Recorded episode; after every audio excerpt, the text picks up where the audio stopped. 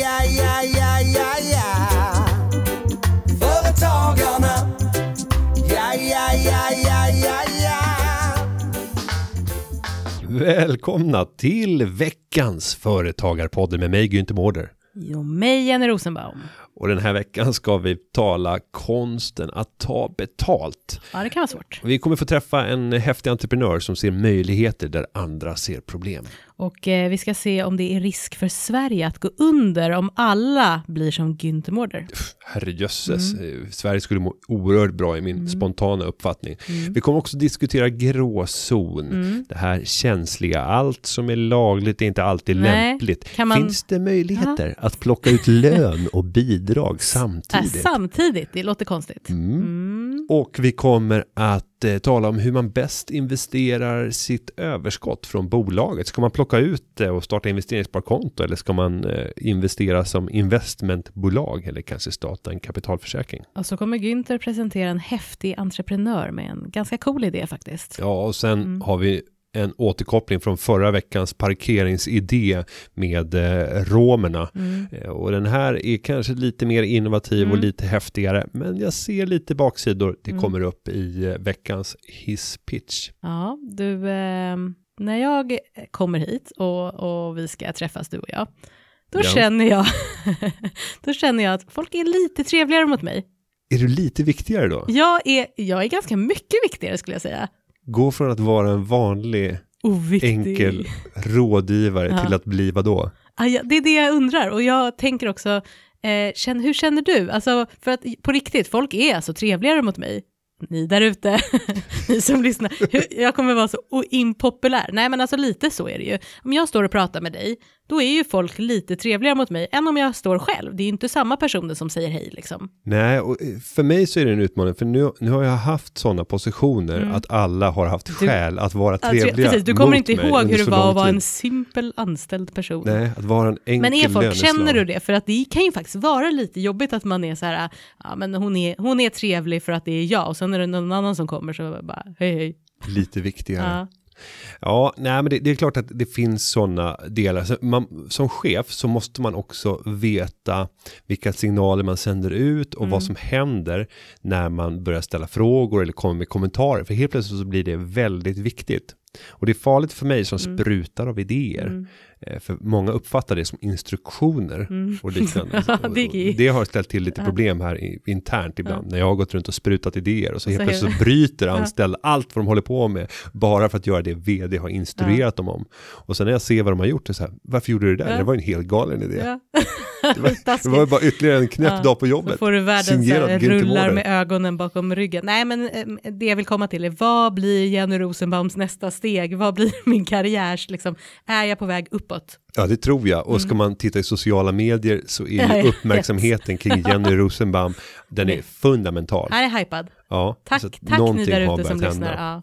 Ja, men nu ska vi spela in ett avsnitt och sen ska vi bara gå ut och sen tycker jag att vi gör ett varv. Inte walk of shame utan en walk of fame och bara gå runt på kontoret och så ska folk få vara trevliga mot dig och du ska gå runt och hälsa och bara visa att du är väldigt nära mig. Och älskar det, Men vi sätter igång och då säger vi nu kör vi!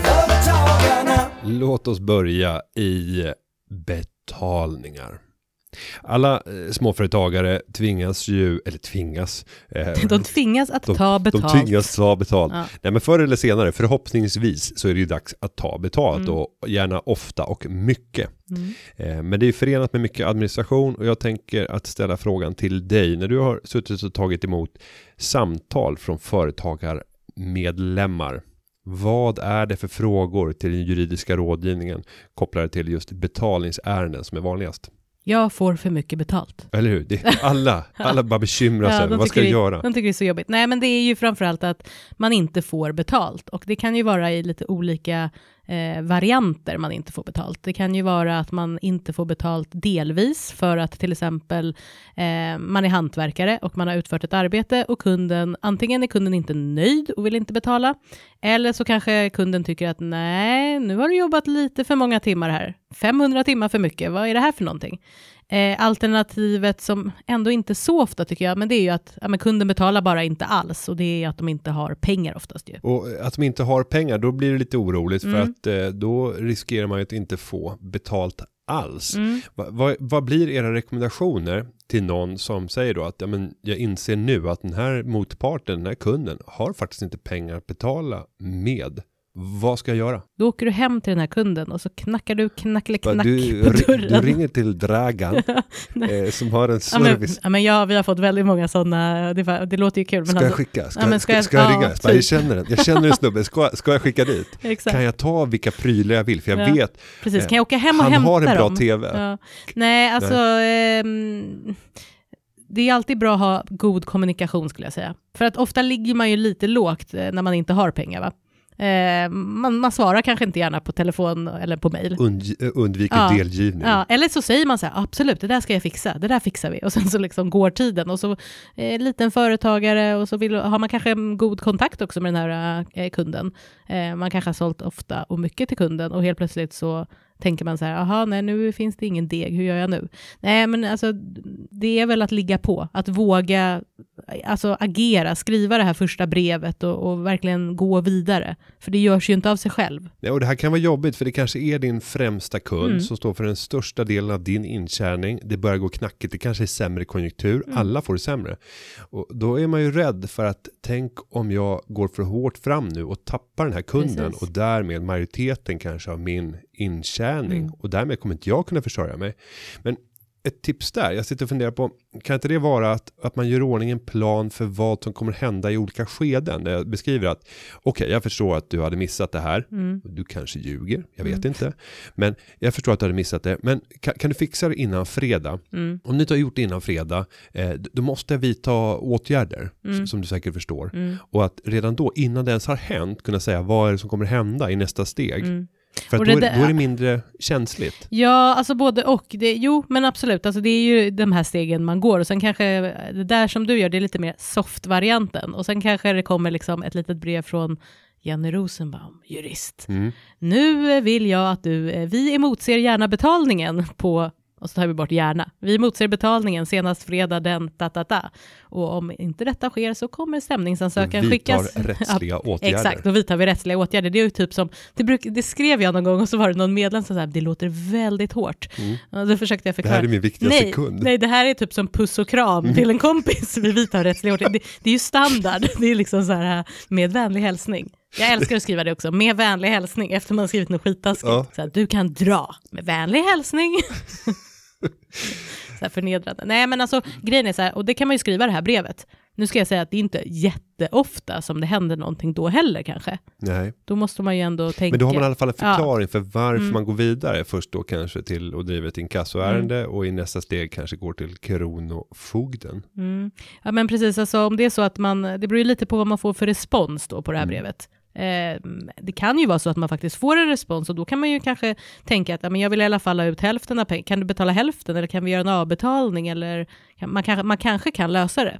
Men om det är så att man bestrider och säger nej, men du gjorde ett dåligt arbete, jag tänker inte betala det här, då måste man ju lösa det i tingsrätt. Då kan ju inte Kronofogden eller inkassoverksamhet driva på det där. Sen i många avtal och framförallt standardavtal som man kan ladda ner och även få från företagarna i vissa fall, så finns det ju nästan alltid en klausul att tvist ska lösas genom skiljedomsförfarande. Och det är ju ett förenklat förfarande som visserligen kostar pengar och där parterna får betala. Hur ofta används de här? Bra fråga. Kanske man får gå in på typ Stockholms handelskammare och se någon statistik. Men alltså våra företag som ringer till oss, alltså det är ju ändå ganska dyrt. Det finns väl någon standard på de här förenklade, men det är ju fortfarande ofta mer pengar kanske än vad det skulle kosta om man bara fick betalt för den där fakturan. Fakturan kanske, om inte fakturan är så stor. Sen kan det ju vara att ett skiljeförfarande kan ju vara bra för att det inte är offentligt. Så därför är det ju många lite större företag och att det går snabbare. Ett domstolsförfarande kan ju också bli väldigt utdraget. Vilket också gör att det kostar massa pengar. Om man inte får in de här fakturorna helt enkelt. Men jag tänker just på det här att informera om vad kommer att hända till en viktig kund om du inte betalar nu och jag vill inte stöta mig med dig.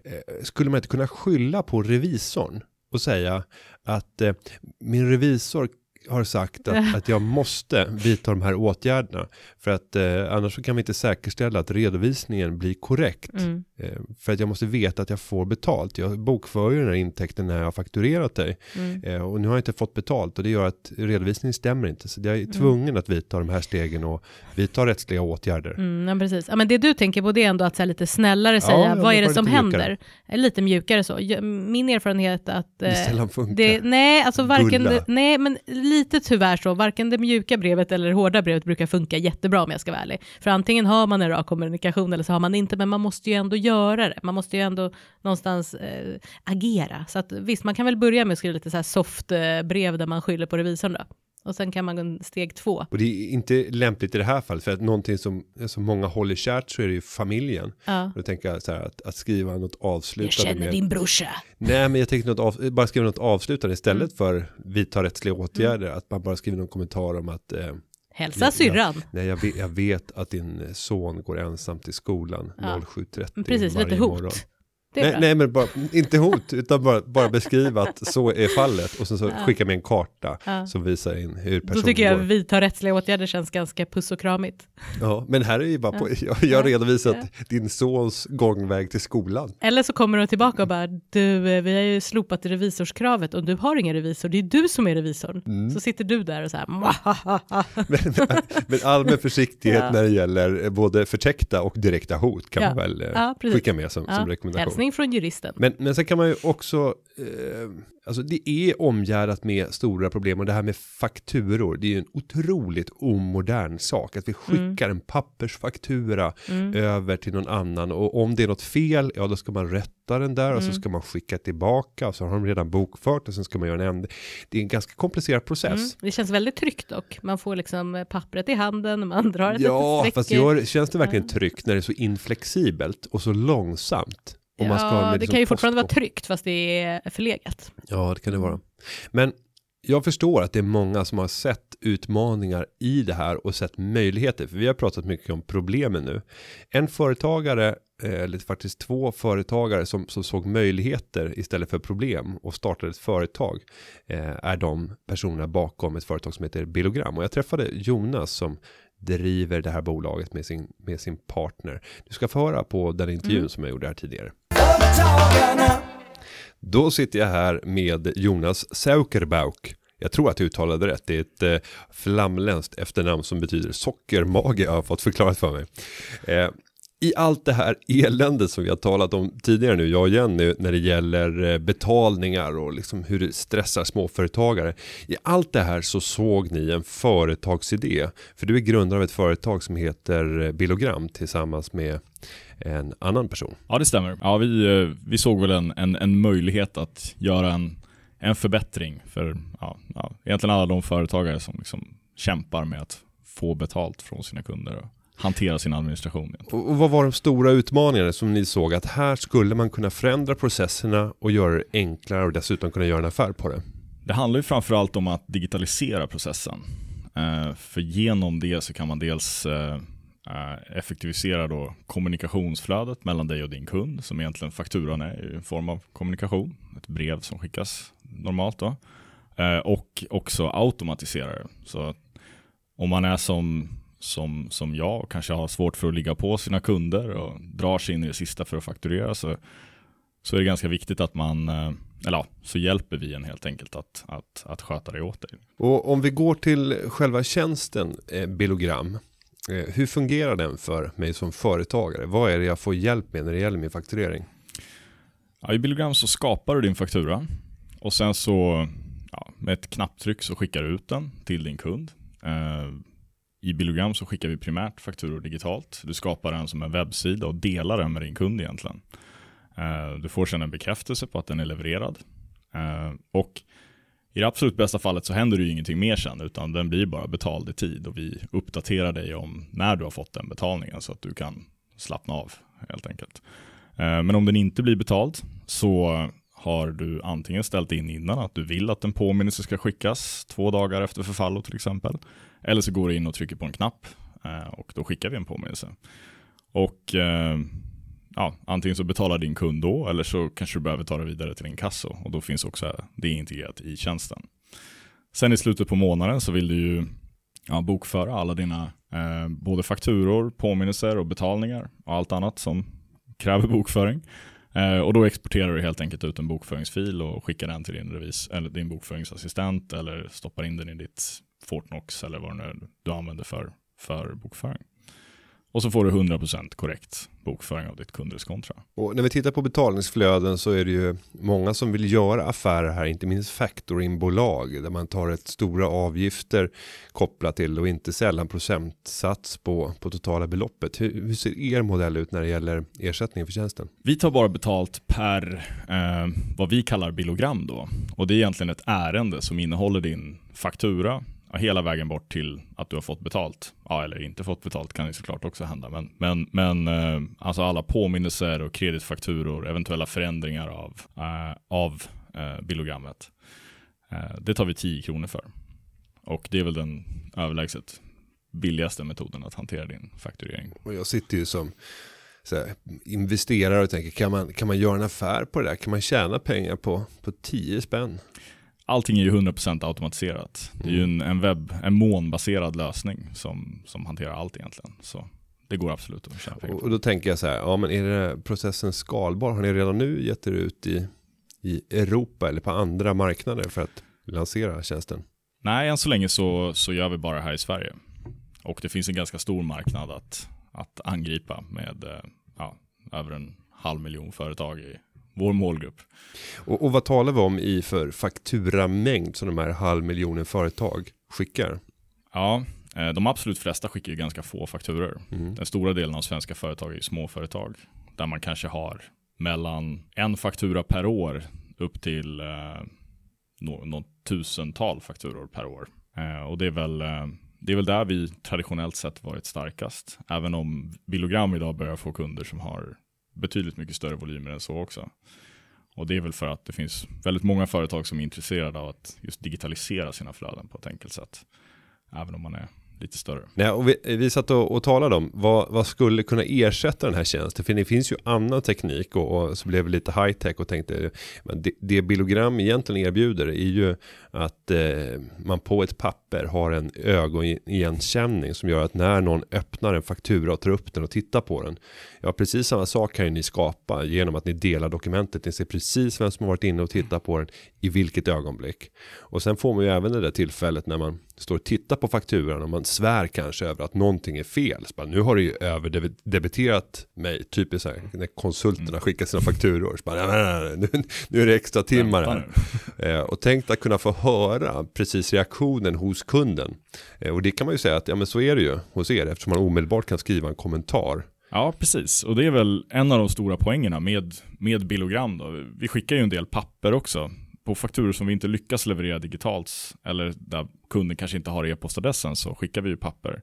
Och vad vi ser är ju att fakturor som vi lyckas skicka digitalt betalas ungefär, ganska exakt, 27% snabbare än de som skickas på papper. Och det beror ju framförallt på det du precis säger nu, att problemen och de eventuella problem som dyker upp med fakturan kan man lösa på en gång istället.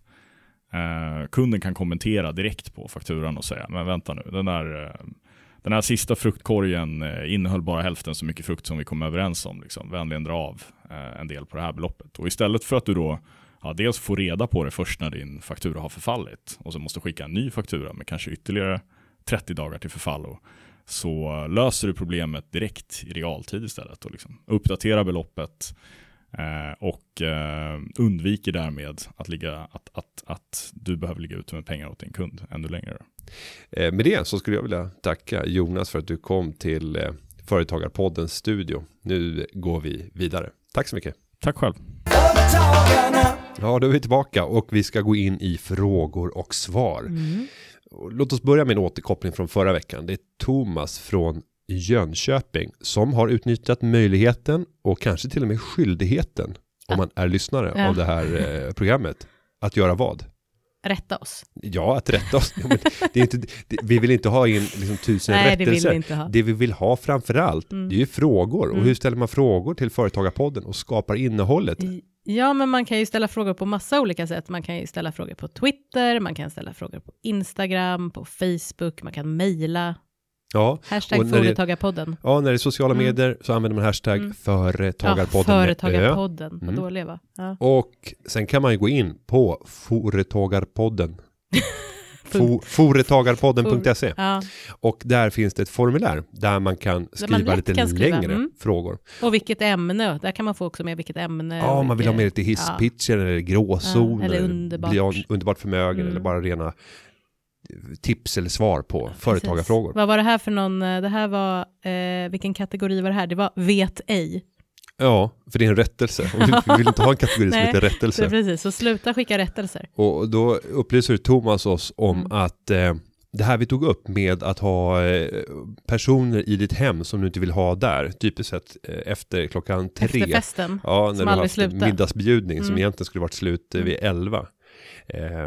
Och där är det ju ett hemfridsbrott som sker om någon olovligen vistas i din bostad. Och där om man har då upplyst vederbörande om att jag vill att du lämnar. Om du inte lämnar så kommer jag att avhysa dig. Jag kommer tillgripa det våld som behövs för att du ska lämna mitt hem. Så har man den fulla rätten. Eller som du sa, jag kommer utvisa dig härifrån. Ja, utvisa mig från mitt hem. Ja. Och sen så fick vi även en sakupplysning när det gäller envars gripande. Alltså en enskild privatpersons möjligheter att gripa en annan människa och hålla fast tills dess myndighet. Men det var ingen rättelse, det var mer så här, det funkar. Ja, det funkar fint, sa han. Det funkar även för snatterier. Och jag tror att jag tog upp det, att eftersom snatterier kan vara så stora att det kan bli grov stöld och du kan inte bedöma det är svårt att om veta det är det, så får du genomföra envars gripande. Så att för dig som har för lite att göra, dra ner till Ica Maxi och grip lite folk. Grip folk. Alltså det är roligt att gripa folk. Och framförallt, har du gripit någon gång? Har jag gripit någon? Och då menar jag alltså någon som du har trott har gjort något brottsligt. Ja, jag har hjälpt till i samband med krogslagsmål när det har varit i kön. Och när det har varit underbemannat från vakternas sida och de har tillkallat polis. Men då har vi varit flera stycken. Sen så har jag varit med om någonting mycket skrämmande. Ja. Och jag kan berätta, det här var helt sjukt. Under min barndom så sydde vi mössor. Och vi fick hjälp av min kompis mamma att sy de här mössorna. Och det var svarta mössor som man kunde rulla ner för ansiktet. Och så var det 2 hål för ögonen och ett hål för munnen. Ja, och de här kunde man sen rulla upp så att det inte syntes att det var en rånarluva. Ja. Och den där brukade vi använda sen för att skrämmas lite grann. Okay. Och sen vid ett tillfälle när vi egentligen kanske borde ha begagnat de här. Konstig aktivitet på kvällsaktivitet. Ja, men vi satt hela, och det här var körgossarna. Alltså vi sjöng i gosskör tillsammans. Jo, men hur kom mamman på det? Nej, hon hjälpte till oss att sy. Ja, för det var ju sån här trikåtyg då som man skulle sy mössan. Och det var nej, så det kan ni inte göra. Här måste ni ha korsstygn eller vad tusan det var. Ja, tack så mycket. Hjälp att sy rånarluvor. Men vi satt på ett pendeltåg och det var ganska folktomt. Och sen helt plötsligt så kommer det in ett ganska stort gäng och börjar vandalisera. Så de slår sönder flera rutor samtidigt som de sitter kanske. Ja, vi var ju 4 stycken och sen kanske ytterligare 10-tal personer utspridda. Hur gammal var du i det här? 15, 16, 17. Där Och där satt vi och funderade på, vi hade ju alla stämmor som var starka och så dessutom hade vi rånarluvor som vi kunde dra ner. Men ni hade dem mer? Ja, vi hade dem på oss. Jaha, ni hade dem på er. Upprullade som vanliga mössor. Det är så konstigt. Och där, vi var ju inte så jävla kaxiga då när det hände. Sen försvann de av nästa station. Och då efteråt, då drog ni ner polisen. Nej, då drog ni ner rånarluvor och så trodde de att det var ni. Ja, sen kom polisen och så bara, nej, vi har ingenting med det här att göra. Jättekul. Nej, men då var det så här, vi skulle ha dragit ner rånarluvorna, vi skulle ha... Då blir man astuff. Ja. För det hade ju varit roligare om ni drog ner dem. Polisen kommer och så tror de att det är ni. Ja. Sitter 4 grabbar med rånarluvor på sig. Men, lite för tajta. Det här var, det var ett trauma när jag fick hög puls när jag var liten. Jag var oftast väldigt skötsamma. Och det här var i samband med envarsgripande. För det hade vi kunnat genomföra envarsgripande. Men jag tror att vi hade fått typ en kniv i vår axel om det hade hänt. Så man får väl använda envars gripande med urskiljning. Vi går vidare till nästa fråga. Och den här frågan är inskickad av ett alias som är pengar är som människor. Det måste träffas för att bli fler. Det är vackert, det är poetiskt. Ja, det är ganska kul. Och personen är från Sigtuna. på avsnittet Sparad krona. Vill du läsa frågan? Nu ska vi se här. Om alla i Sverige skulle gå all in på ditt koncept, alltså ditt Günther Mårders koncept, Sparad krona, och alltså hoppa över det nyinköpta kaffet, fjällstugan som man hyr på sportlovet eller lite fina blommor på alla hjärtans dag. Hur tror du omsättningen och vinsten i Sveriges företag skulle påverkas? Ja, det här är ju en fråga som träffar rakt i själen. Alltså mitt koncept, hashtag sparad krona. Det är ju faktiskt så att om alla skulle leva enligt sparad krona så skulle de ekonomiska hjulen sluta att snurra. Och vi skulle omedelbart tryckas in i en recession som sen skulle kunna bli en depression för den svenska ekonomin. Företagare skulle gå under, människor skulle förlora sina jobb, politiker skulle bli ifrågasatta och Sverige skulle ses som ett land som ett av katastrof. Så egentligen kan man säga att du vill leva sparad krona och du vill att några få utvalda ska få äran att göra det och sen bara gotta sig i allt annat medan alla andra förlorar på det. Jo, men så här är det ju. Livet består ju av alla människor som har olika intressen och vill olika saker. I det här fallet, i det här livet som vi pratar om, så är oftast pengar en möjliggörare. De flesta klarar inte av att hantera sina kortsiktiga frestelser. Och det är det som man som företagare kan utnyttja genom att få människor att fatta ekonomiska beslut om inköp av tjänster eller produkter som man kanske inte fullt ut behövde. Och då tänker jag spontant, alltså så här, när du går förbi, alltså, för du pratar ju så mycket, men jag tänker att du inte riktigt alltid lever som du lär. Det måste ju vara någon gång som du är så här, ja men typ en semla, gillar du semlor eller? Jag gillar semlor. Ja, och då är det ju så här, det är sjukt stor skillnad på en semla och en riktigt god semla. Alltså en, så här, en semla som är lite så här, grädden är hård och ja du vet, så här, bullen är torr. Där jag bor finns det ett nytt bageri, det är inte så nytt längre, men alltså det bageriet, det är helt fantastiskt. Alltså det är så här fluffig grädde, brödet bara smälter i munnen. Det är liksom, jag frågade dem, 3500 semlor sålde de på fettisdagen. Och då tänker jag så här, när du går förbi där, är du så här, nej, men den där semlan, den är faktiskt värd att köpa. Alltså har du någon sån frestelse? Ja, absolut. Men det är inte semlor, även om jag gillar semlor. Jag tror inte jag köpt inte en så här bilar semla nu. På 10 år. Nej, bilar är en sån sak. Men då förhandlar jag så att jag ser till att jag kan sälja bilen dyrare än vad jag köpte den för. Men om vi tar något annat. Har du liksom godis? Viner. Har du något? Viner? Ja. För det dricker man ju upp. Det finns ju inte kvar. Nej, det är ju liksom... det är typisk konsumtion. Ja, det måste man säga. Finns inget värde kvar när vinflaskan är uppdrucken. Inte ens pant på flaskan. Nej. Det är det som är fördelen med ölen. Ja. Att det blir en liten belöning sen. Och att det känns som att det blir en sponsring av ens drickande. Av ens, Du är inte som jag då som ger bort... Min man blir vansinnig, han sparar och sparar som liksom pant och sen så ger jag bort det till någon hemlös. Och så jag så här, varsågod. Nej, men det är väl typiskt Sverige, det är så här. Ja, sen brukar jag trycka på den där välgörenhetsknappen. Ja, om beloppet inte blir för stort givetvis. För då är det inte okej. Okay. Kan jag ge 3 burkar men inte 20? Nej, men om du är över 20 kronor, då är det ju konstigt att trycka på välgörenhetsknappen. Återkom till, vad har du? Viner hade du? Viner, och där är det ju att jag kan, sen så talar jag ju väldigt ofta. Och när jag är ute och talar och det är allmänna rekommendationer, jag tror att jag nämnde tidigare, ge mig inte blommor för att jag kan inte ge dem vidare till ge presenter fru. Som man kan ge vidare. En vinflaska, en flaska Amarone. Det är ganska lagom som talargåva. Det finns Amarone-viner från typ 160-170 kronor och de normalbra kostar 200-220 kanske. Men det är en så här lyx som jag unnar mig. Flaska Amarone. I övrigt så jag gjorde min stora inköpsrunda här förra veckan när jag ska åka upp till Åre Ski Week och insåg att med min Amarone med dig. Nej, med min rymliga kropp. Så man faktiskt bara blivit mer och mer rymlig. Och, sen du börjar här. Ja, faktiskt. Men nu har jag ju börjat cykla. Så att nu har jag kört men med du min, kör ju elcykel. Ja, nu har jag kört med min EcoRide fram och tillbaka till Sollentuna 3 gånger förra veckan. Okay. Vilket är bra. Jag menar, det är fortfarande att jag trampar. Sen får jag hjälp upp. Ja, jag får hjälp upp för spacken. Okay. Du får det låta som att det är någon form av elmoped och det banner mig inte. Nej. Jag kommer fram och är svettig. Så är det. Nej, men jag ska ju nu till Åre Ski Week. Till Entrepreneur Ski Week. Där 80 entreprenörer kommer att samlas i Åre för att lära känna varandra, göra affärer, inspireras till nya stordåd. Vi kommer vara där 18-21 februari. Och då insåg jag att min hydda var lite för stor. Och då åkte jag iväg till...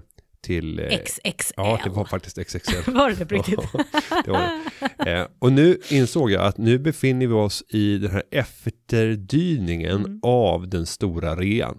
Den stora rean är ju egentligen avslutad nu, för den sker ju då fram till ungefär den 25, kanske veckan efter den 25 januari. Men i februari så har den tagit slut för man börjar få in nya grejer.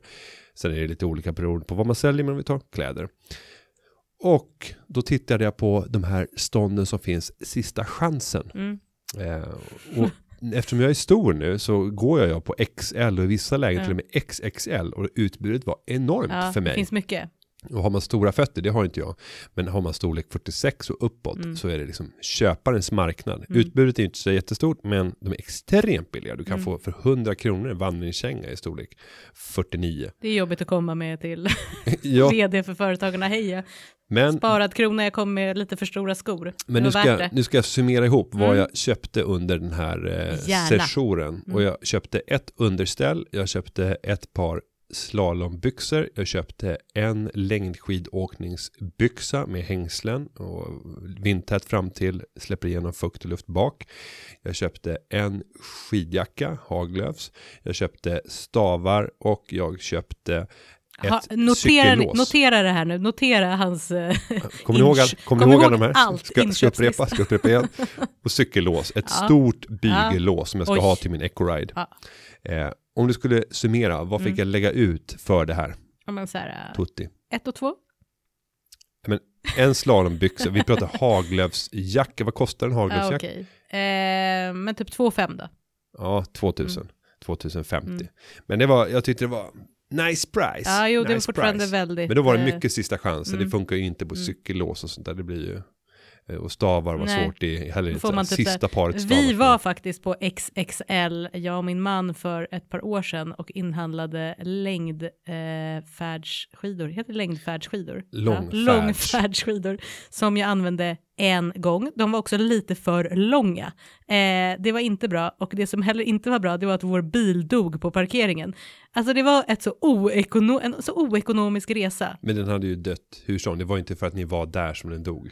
Det var typ för att John hade lämnat där. Typ någon lampa på. Nu kommer han bli jättearg för att det var säkert inte så. Det var säkert jag, men ja. Vi säger att det var så. Men sen när det gäller sparkronor, det är klart att jag känner så här att jag hade ju haft råd. Nu när jag kommer upp till Åre att gå till Åreby, ta en lokal handlare och betala lite extra för att kunna få köpa plaggen på plats hos en handlare. Det där är en konflikt inom mig. Är det verkligen det? Får jag bara fråga, nu är vi liksom helt borta från ämnet. Vad är det för färger på det här? För det kan ju vara jättefula färger ibland. Alltså det kan ju vara så här knallorange och mycket neon. På mina kläder? Ja, såhär, de kostade 2000 och du kommer också garanterat svarta att synas i backen. Svarta och ljusblå. Ljusblå tycker jag inte om. Jo, men det var en ljusblå jacka med orangea dragkedjor. Jag sa, hörde alla ni där ute? Visst sa jag orange? Det är alltid orange när det är så här, sista chansen till det orangeaste av det orangea. Jo, men den är sportig. Den är extremt sportig. Du ska få se den. Jag kommer att använda de här kläderna när jag cyklar sen. När det börjar bli lite mindre halt. Jag har inga dubbdäck. Ja. Men åter till den här frågan om sparkrona. Ja, nej, det går inte. Om alla skulle leva som jag. Och nu tittar jag på när många andra springer i det här ekorrhjulet, det ekonomiska ekorrhjulet och bara ser till att pengarna tar slut varje månad. Nu har det varit en diskussion de senaste veckorna om lägre ingångslöner och vänster står och säger ska man inte kunna leva på sin lön? Att få 15 000 kronor i månaden, det är oacceptabelt. Man måste kunna leva på sin lön. Och jag bara skakar på huvudet.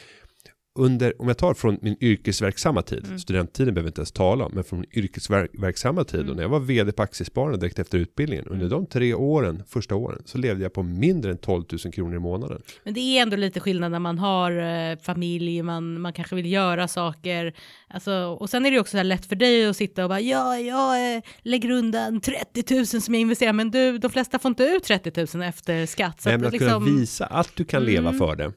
Att du kan leva för det. Det är det. För att, och jag tycker att nu såg jag senast en debatt mellan Jonas Sjöstedt och Jan Björklund. Och på ett sätt så tycker jag att Jan Björklund borde gå ut i ett experiment och säga att men nu ska jag leva för 15 000 kronor i månaden bara för att få alla som är belackare att bli tysta och säga att det går att leva ett rätt drägligt liv. Allting handlar om förväntningar. Mm. Vi kanske inte ska ha referensramar i form av en lägenhet på Söder och en resa till Thailand varje jul. Nu kanske att han trampar på ömma tår. Men jag tror inte att den gruppen lyssnar på sådana här poddar, talar inför döva öron när det gäller just den här frågan. Men nej, spara krona skulle inte gå långsiktigt. Men du kan göra det. Du som lyssnar kan göra det och tjäna på det. Och få en högre grad av frihet i ditt liv. Och kunna disponera. Jag gillar det. Predika men ändå inte... Predika men banna. Ja, precis. Mm. Det är bra. Vi går vidare till nästa fråga. Det gör vi. Och då är det Henning Penning som har skickat in en fråga från Kronoberg. Mm. Och det är en fråga som faktiskt... tränger sig in i gråzonen. Och det här gillar vi att prata om.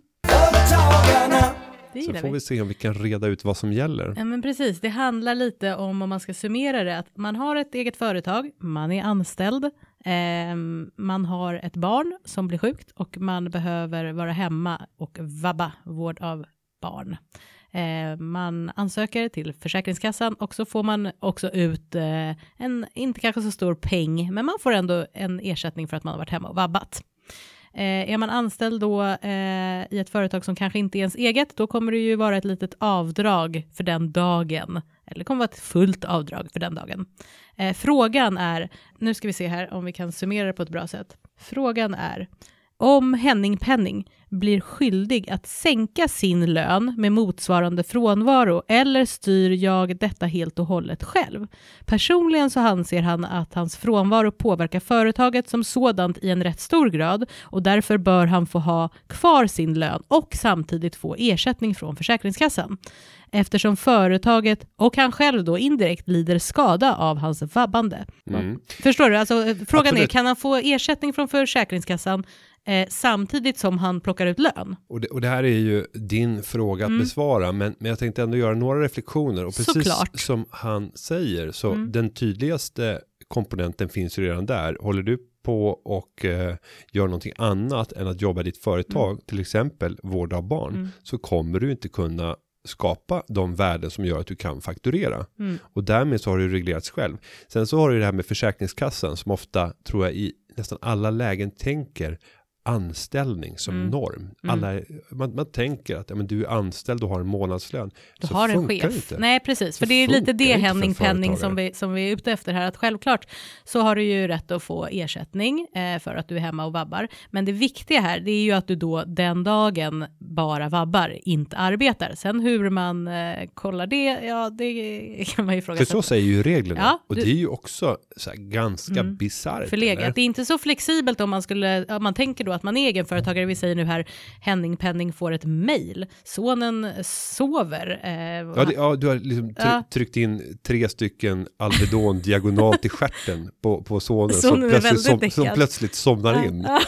Usch, somnar in, det låter som han är död. Men alltså, och då har du lite tid över. Plötsligt får du ett akut mejl. Ja, och bara nej, jag vabbar. Jag får absolut inte arbeta idag. En jättelätt fråga som du kan lösa. Ja. Kunden är arg och det är bara ett missförstånd och du kommer ju bara kunna skicka det här dokumentet som du förberedde igår som du glömde skicka, så kommer allting vara bra igen och kunden kommer stanna kvar. Men i hjärnan bara vabb. Försäkringskassan säger jag får inte jobba. Det är faktiskt så Henning Penning att jag älskar ordet Henning Penning nu. Henning Penning. Nej, och visst är det så att han får inte. Nej, han får inte arbeta svara den dagen. På det mejlet. Nej, alltså om vi ska vara om man rätt, anser då får han säga nej till ersättning från Försäkringskassan. Ja, och man får inte jobba den dagen, för då är han hemma. Men nu kommer vi till själva grejen här. Att vi säger att nu Henning tar ut 25 000 kronor varje månad i lön. Om han gör det varje månad och sen den här månaden han har vabbat en vecka, säger vi, fortfarande har 25 000, då kanske Försäkringskassan kommer att undra lite. Tar han däremot ut en gång 25 000, en gång 30 000, en gång 35 000. En gång ingenting. Och en gång ingenting. Då blir det ju väldigt svårt att veta vad man har... Jag vet inte vad jag ska komma till. Jo, det är klart jag vet. Alltså, saken är den att när du är egenföretagare, då kanske du inte jobbar 9-5 där du gör ett löneavdrag. Det är omöjligt att jobba så ju. Så att även om du tar 25 000 varje månad, då kanske du jobbar igen det på kvällen då. Eller på helgen, eller när det nu kan vara. Ja, ofta är det dygnet runt jobb. Och det är samma problematik som när vi har pratat föräldraledighet och företagande. Så att nej, det här är... Det är en svår fråga på grund av att man hamnar i gråzonen. Du får egentligen inte jobba, men du har möjlighet att göra det. Det är väldigt svårt att kontrollera. Man kan göra en revision och ett nedslag och en kontroll av en enskild. Ja, Försäkringskassan har ju så här stickprover, men samtidigt så hur ska man kunna kolla att man inte... Gå in i företagsmejlen, titta att här, jag får... Nej, de har inte rätt att utkräva. Nej, om de misstänker att brott har begåtts, liksom, ja, det kan de nog börja utkräva, men nej, det blir väldigt mycket gråzon här, känner jag. Så att, det viktiga är att man inte jobbar den dagen, om vi säger så. Sen ersättningen som du tar ut i form av lön för arbete, det må vara det du vill, om vi säger så. Ja, och jag tycker så här att man kan höja sig ovanför vad som är alltså en bra utgångspunkt när man ska få en känsla för, är det här okej? Om man hade kunnat stå med de underlagen som berättar vad det är man har gjort. Och man kan gå runt och berätta och visa upp det här för grannar, vänner. Man skulle till och med kunna tänka sig att stå på lokalsidans första sida med en beskrivning av vad man har gjort och fortfarande stå för det. Då tycker jag att det känns högst rimligt, även om det kanske inte var enligt helt by the book. Det får stå för dig. Sen kan man ha en väldigt dålig moral och inte bry sig om sitt varumärke. Och då kan man... Så det var kanske ett dåligt rättsnöre. Jag håller med om det. Det var ett dåligt rättsnöre. Nej, vi går vidare tycker jag. Men jag hoppas att Henning Penning har fått lite klarare... Vad heter det? Klar... Vi hoppas att vi har bringat klarhet. Klarhet, det är det ordet jag sökte. Henning Pennings fråga. Ja. Och då går vi vidare. Återigen till Henning Penning, denna gigant från Kronoberg som har skickat in ytterligare en fråga på kategorin Bli underbart förmögen. I det här fallet så beskriver han sitt bolag igen och han verkar ju ha en liten koncern här. För att nu är det så att han har ett holdingbolag där han har ansamlat en hel del pengar i toppen för att han har delat ut pengar från dotterbolag och han har även avyttrat någon verksamhet och förmodligen gjort en liten vinst på det. Och nu vill han investera de här pengarna i värdepapper, förmodligen på aktiemarknaden eller på något annat vis. Och ställer frågan, ska jag dela ut pengarna och investera dem privat genom ett investeringssparkonto eller ska jag behålla pengarna i holdingbolaget i toppen och istället starta en kapitalförsäkring och göra investeringarna där? Har du några initiala synpunkter? Ja, men jag bara känner, alltså nu när jag har lärt mig så mycket av dig, jag bara kapitalförsäkring, det är bra. That's ha alla pengar i kapitalförsäkring och låt det bara flöda där. Nej, och i det här... är det bra? Ja, det räcker som svar. Henning Penning har fått svar. Ja. Nej, och i det här fallet så ska man ju även betänka att det utlöses beskattning om du skulle dela ut pengarna till dig själv som ägare. Varför är det alltid så att när man börjar flytta pengar att man själv vill ha ut dem, då ska det skattas? Nej, men så är det nästan alltid. Så fort pengar rör på sig, då finns det möjligheter att börja beskatta hårt. Pengar som ligger stilla är svårare att beskatta. För man vill ju ofta känna, nu är det ju inte sparad krona då, men man vill kanske ofta nafsa på de där pengarna. Ja, lite grann. Bara så, lite här och där. Men för att göra det tydligt, ett företag kan inte ha ett investeringssparkonto utan det kan det bara ha som privatperson. Däremot kapitalförsäkring kan ett företag ha. Min rekommendation skulle vara att om han ändå har tänkt att investera pengarna under en lång tid, strunta i att dela ut dem till dig själv om du inte har tänkt att använda dem. Starta istället en kapitalförsäkring i ditt företag och gör de investeringar som du hade tänkt att göra oavsett om det är den juridiska kontexten eller om det är du som privatperson. Och på så för då skattar man inte. Nej, och fördelen då det är ju att du har ett större belopp som du kan investera jämfört med om du hade gjort en utdelning till dig själv. Så att du kan få man kan säga att det är en skattekredit som du har. Eftersom du får investera pengar som kommer att beskattas den dagen som du väljer att plocka ut det. Sen ställer Henning Penning en fråga avslutningsvis. Hur äger investmentbolagen sina innehav i sina bolag? Och där är det lite speciellt med investmentbolagen för de har undantag när det gäller skattelagstiftningen eller när det gäller vilken skatt de ska betala. Till exempel på utdelningar så betalar de inte någon skatt om de skickar vidare skatten till sina ägare. Så att det blir mer som ett transfereringsbolag. Så att man beskattar inte utdelningarna. Och det finns andra regler. Så att du kan läsa på. Googla bara skatteregler för investmentbolag. Så kommer du få se alla undantag och alla egenheter som ett investmentbolag har. Kanske är det ett investmentbolag som du ska starta. Vi går vidare till ytterligare en fråga. Och den här frågan kommer från Max Doherty. Tror du att du uttalar det så? Max Doherty från Stockholm. Och det är under kategorin hisspitchen. Mm.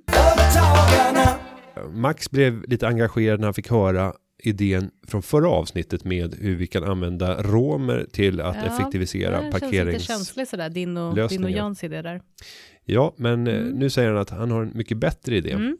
Och det handlar om att man som företagare köper ett antal 100 meter vägkant i attraktiva områden i storstäder där det kommer att parkeras mycket. Just det.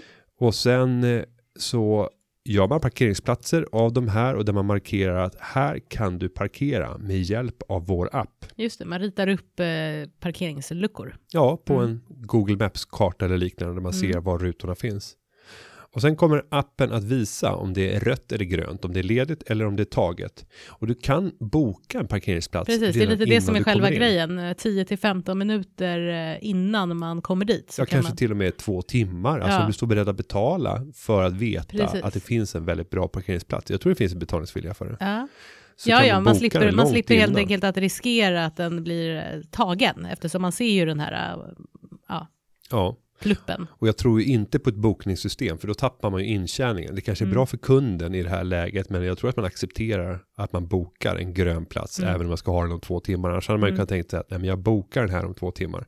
Men då tappar man flexibiliteten i de som ska parkera där. Och sen har han ju en plan också, för det kan ju vara så att någon ser då att den här platsen är ledig och bara ställer sig där eftersom man har bokat den innan. En felparkerare som inte betalar för sig via appen. Exakt, och då har han även en plan för det, va? Att man ska ha någon typ av lapplisa som åker dit och lappar bilen. Ja, och att man till och med kan tipsa om någon har tagit den platsen som du har bokat, så kan du själv tipsa och då kommer ut en lapplisa på moped och lappar den. Och då får du en kompensation för att du har hittat en felparkerare och får därmed parkera gratis på en parkeringsplats. Det kanske kan bli ett yrke i sig. Lite framåt. Ja, att man samlar in en hel bank av parkeringstimmar. Ja. Man springer runt och letar, men istället för så här hitta burkar, panta burkar, jag så här hittar parkeringsplatser. Jag sätter dit. Ja, men vi hade ju kunnat starta ett angivarsamhälle. Ja. Tänk om man kunde få 10% av all extra intjäning som Skatteverket får till följd av tips från allmänheten. Du får behålla 10%. Nu tänker jag på helskotta vilket samhälle vi skulle få. Nu tänker jag på de här som i USA, de här som åker, alltså man vad heter de här som åker runt och typ samlar upp folk som inte har betalat sina borgenssummor. Vet du vad jag menar? Indrivare. Finns det sådana i Sverige? Ja, men inte i formell mening. Nej, och inte sådana som åker runt med så här ljust, lång hockeyfrilla och jättemycket tatueringar. I Sverige så använder vi oss av någonting som heter Kronkalle, som sköter det där. Han känns inte lika het. Men jag tror att det är väldigt begränsat när det gäller privat, om vi inte befinner oss i den informella sektorn. Det tror jag är väldigt vanligt. Jag tror att det här kan bli min nästa hisspitch. Men om vi ska titta på den här företagsidén... Absolut, det är ju en intressant idé att betala med en app och ha köpt paket. Jag tror att den faller på det första. Att köpa ett par 100 meter vägkant. Det är lite svårare än det låter. Ja, för att jag tror inte att om vi tar i Göteborg eller Malmö att man står beredd från Malmö eller Göteborgs stad att bara släppa efter några 100 meter vägkant som du får använda för privatbruk. Det kan finnas sådana tillfällen, för det finns ju privata bolag som har köpt upp, men jag tror att sannolikheten är högre om vi pratar typ innergårdar, alltså att hitta på privat mark och att kunna få arrenden på den marken. Det är få som vill sälja det, men att säga att men jag vill ha rätten att disponera över den här marken när det är för förfogande parkeringar. Sen är frågan vilka böter man får utfärda. Jag tycker inte att det hjälper med att det kommer ut en lapplisa på moped och lappar. Jag vill att bilen ska forslas bort fort som 17, att det ska kosta enorma belopp för att hämta ut bilen. Då får man ha ett samarbete med någon som ska hämta bilen. Ja, och att man kanske dessutom utöver de monetära straffen och att du måste hämta dem, så gör man en åverkan på bilen. Alltså du repar lacken. Du punkterar dina däck. Och har man bara tydligt... känns som en bra affärsidé. Om man tydligt, och nu ska jag komma till avtalsrätten här. Om man har tydligt angivit att det är de här konsekvenserna. Om du kommer stå här utan att betala med en app, så kommer vi forsla iväg fordonet. Vi kommer skära upp dina däck och vi kommer repa lacken. Då tycker jag att man kanske är inne på Ja, 36 paragrafen avtalslagen. Ja, precis. Det kanske blir nerjämkat då. Ja, nej. Att det står inte i proportion till det utförda brottet. Nej, det känns lite så. Men, okay. Men jag tror ändå att själva idén är bra för att man orkar springa runt, höll jag på att säga, köra runt och leta en... Det kan ta väldigt lång tid. Jo, men tid det här... Pengar. Jag tror ju att... Frågan är också vad det ska kosta. Ja, men städerna äger ju... Om vi säger att Sveriges storstäder, om de hade gått ut som kommuner och handlat upp en teknisk plattform där man faktiskt kunde se vilka lediga platser finns det. Mm. För ofta så finns det ju i absoluta närområdet inom 3, 4, 5 kvarters radie. Och det är tillräckligt okej. Och kan man bara hitta via appen vad som är ledigt genom att bygga en teknik för igenkänning. Och i takt med att bilarna själva kommer vara uppkopplade och du kan också avläsa deras position och moderna bilar idag har kameror både bak och fram och åt sidorna, så de kan ju avläsa om det står bilar framför eller bakom och därmed så skulle du bara med hjälp av att ungefär hälften av bilarna är uppkopplade och har de här kamerorna. Du skulle kunna säkra upp liksom. Ja, så skulle du kunna få en nästan 100% karta över var finns det lediga parkeringsplatser. Så att försök lägga ett steg liksom innan tekniken har brutit ut och förbereder ett företag som är anpassat för att klara det. Det är dömt att misslyckas för man vet inte vilken teknik som kommer slå och så vidare, men det är rätt spännande och det är lätt att sälja in till investerare tror jag. Det är lättare att sälja in till investerare när det gäller en teknikrevolution och det är svårt att göra en värdering av det. Och han säger ju också här att han har ju inte kanske själv för avsikt att förverkliga det här, så att ni där ute... Varsågoda, här har ni en företagsidé. Han vill gärna dock ha en gratis parkeringsplats. Absolut. Och nu har det blivit dags att runda av det här avsnittet av Företagarpodden. Jag och Jenny tackar för oss och vi säger att avsnittet har klippts av Kim Lindkrus. Företagarna, ja, ja, ja, ja, ja, ja.